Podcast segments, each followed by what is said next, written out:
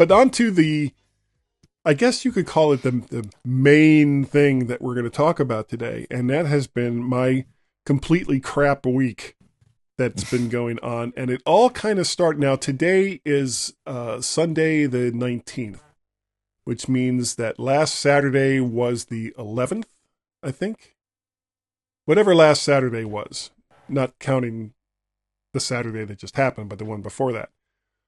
Um, I got up and Gaz and I we were you know talking about recording, and then all of a sudden, my M1 Mac Mini just crashed and blinked out. Came back, and it was like, oh, okay, well, I don't know what happened there. And I got this, you know, do you want to report this to Apple with like an entire two to three pages of stuff that it's like I have no idea what any of this means, but it's like sure, send it off to Apple. And then it happened again and again and again Uh-oh. and again. And then finally it blinked out and instead of coming back up, the little LED that's at the front of the, the, the all of the Mac minis started pulsing orange. And it was like, you know, I'm not an expert at these things, but I think that this is bad. so, nothing I could do. I, I actually went and have you ever heard of a, a program called Configurator from Apple? Yeah. Yeah. One of the things that I found online to, to try was to erase and reset the firmware on your computer. And you can Okay. do that with Configurator. So I tried that. It didn't work. And it's like, okay, well, maybe there's there's something on um the something in storage that that's not quite right. And I've got lots of backups. So I say I'll just I'll I'll wipe the the you know my, my storage and then restore. And it got about halfway through doing that and then stopped. And it was like, okay, don't know what's wrong here, but it is so far beyond anything that I can do. And this kind of begs the question now, in the past, with discrete components inside of computers, we could sit there and say, okay, well, I'm going to bring this, this USB stick that has an operating system on it, and I'm going to boot from the USB stick, and I'm going to see if, if that works. And if that doesn't work, then I'll I'll take out one of the RAM sticks. You know, I mean, it's it's a process Yeah, yeah. that you go through. Mm-hmm. But with the release of the M series computers, you can't do that anymore. It doesn't work because everything is integrated onto its system on a chip. Everything is integrated onto the main motherboard of the computer. And Mhm. I made an appointment with a local Apple store and took the computer down there and told him everything I'd done, everything that I tried to do. And the guy just like plugged it into a monitor and he looked and saw the blinking light and he's like, oh, okay, that's um, uh, motherboard failure. And it's like, oh, okay, well, how long will that take to replace? And he says, well, you have a custom configuration. And I said, well, not really. It's 16 gigs of RAM and, and one terabyte of storage. And it's like, yeah, but the, the normal configuration is eight gigs of RAM and either 256 or 512 Yeah. Gigs of storage. So they had to send off to Cupertino to get a new motherboard for for my M1, the Mac Mini. And so I came back here and I'm like, what the hell am I going to do? Now I I have, and it's what's actually currently hooked up. Uh, I have, and it's actually a more powerful computer. It's the 16 inch MacBook Pro with 32 gigs of RAM. Uh, it's the M1 Pro chip instead of the, the regular M1, Wow. and a one terabyte internal inter, of internal storage. But I'd never used it in this configuration with like two screens and all the rest of that.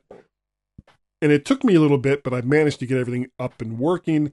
And then I had to reconfigure all of the programs, uh, including my my work setup, because I wasn't going to get the Mac Mini back until Thursday or Friday of last week. And in the middle of all this, I'm starting to feel like crap. And it's like, you know, this is not good. This is not a good combination. And we had uh, a couple of COVID tests here in the house. Went ahead, took the test, came back positive for COVID. And somehow, through two years of a pandemic, with me going outside all of the time, going to work every single day because I was the only one that lived relatively close, never caught it. The way I caught it, and I'm almost embarrassed to tell you how and where I caught COVID after all of that. Two years of a pandemic, going to the grocery stores, going to pharmacies, going to work, going, you know, I, I went to Chicago. I've been to Florida twice. nothing. Went to New York. Nothing. The way I caught it. Two weeks ago, I went bowling with some guys from work. One of the guys reported, and I didn't know this, reported on Friday that he'd come down with COVID. And when he reported that to the other guys, one of the other guys was like, Yeah, I just tested positive too. And that Friday, no, sorry, that Thursday, because we bowled on Wednesday, that Thursday, I had spent the entire day with one of the guys where it came back, where he came back positive the next day. Mm-hmm. And so he called me not on Friday, not on Saturday. He waited until Sunday to call me and tell me, "Oh yeah, I have COVID." Like, why wouldn't you tell me that when you found out that you had it and we had spent all this time together? No, he waited until Sunday. So it's like, son of a. So I tested, and yep, I, I came back positive for COVID, which made setting up this MacBook Pro for work very, very important because it, it hadn't been set up for that before. But as it turned out, it actually didn't matter because what I did most of that entire week was sleep. It was like I would Mm. I would just be sitting there at you know with two screens going on and I'm logged into work and it seemed like I just closed my eyes for just a second and 2 hmm. hours have gone by. None of my screens are still there. The whole computer's fallen back asleep and it's like god. So, you know, I basically all I ended up doing as far as work goes, I I, I checked my email in the morning and if there was anything important that I had to deal with, I dealt with that. And then I pretty much just logged off for the rest of the day. So I took the the entirety of last week is I'm just using for sick, using sick hmm. leave, and that and that's fine because I've got like 200 plus hours of sick time coming to me. So it's not like it's not it's it's not covered. But the thing that really irks me, amongst so many other things, is I had actually bought tickets to see an XFL game tonight uh, local here to Washington D.C. Uh, the D.C. Defenders were going to play the Seattle Sea Dragons. He's like, okay, and this was going to be their first game of the season, and they're playing at Audi Field, which is normally a uh, soccer slash football stadium for D.C. United here. And now I can't go, and it's too late to sell the tickets back. So I'm kind of screwed. Now I'll still be able to see the game because it's going to be on. It's going to be on, you know, through streaming on TV, but it's not the same thing. And of course, the Hmm. money that I spent on these tickets is now just gone. So That's weird because the- we, we go to work. We've got it over here. He's still going to work now. Those restrictions are all gone. In fact, they, Oh, they told us specifically if you get it now, you're still coming to work. You're not getting any time off unless you're really, really ill. So, yeah, obviously different in different countries. We go out all the time. People go out all the time with COVID at the moment over here. I mean, I've had it twice so far. Third time suspected, but I didn't bother testing it. I thought, because what's the point? If I've got it, I've got it. If I haven't, I haven't. No big deal. So, um, you know, just just had a sore throat for a couple of days. yeah, I well know they some people it gets them really bad, obviously, but uh, yeah, well they don't want um they don't want people coming in. If if they're still we're, we have to have I think two negative tests hmm. before they'll let us come back in. Yeah. and That's Tracy, my- here. yeah, Tracy tested this morning because I I went and got like a five pack of tests because we we ran out. She tested this morning and it came back like barely positive. That that T mm-hmm. line was like really really That's faint. good. That's good. And so I'm going to test tomorrow morning. There's no point in me testing today because if she still has it, then chances are I still have it. so I will test tomorrow.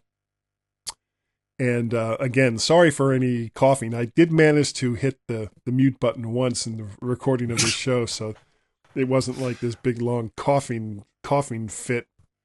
Uh, but I just found that um, you know because Gaz and I, and I'm sure you have as well, have been singing the praises of these M Series Macs because they're hmm. just so fast compared to what what you know the the Intel stuff that that they were using before, and for whatever reason, you know, and I kind of poo pooed the whole.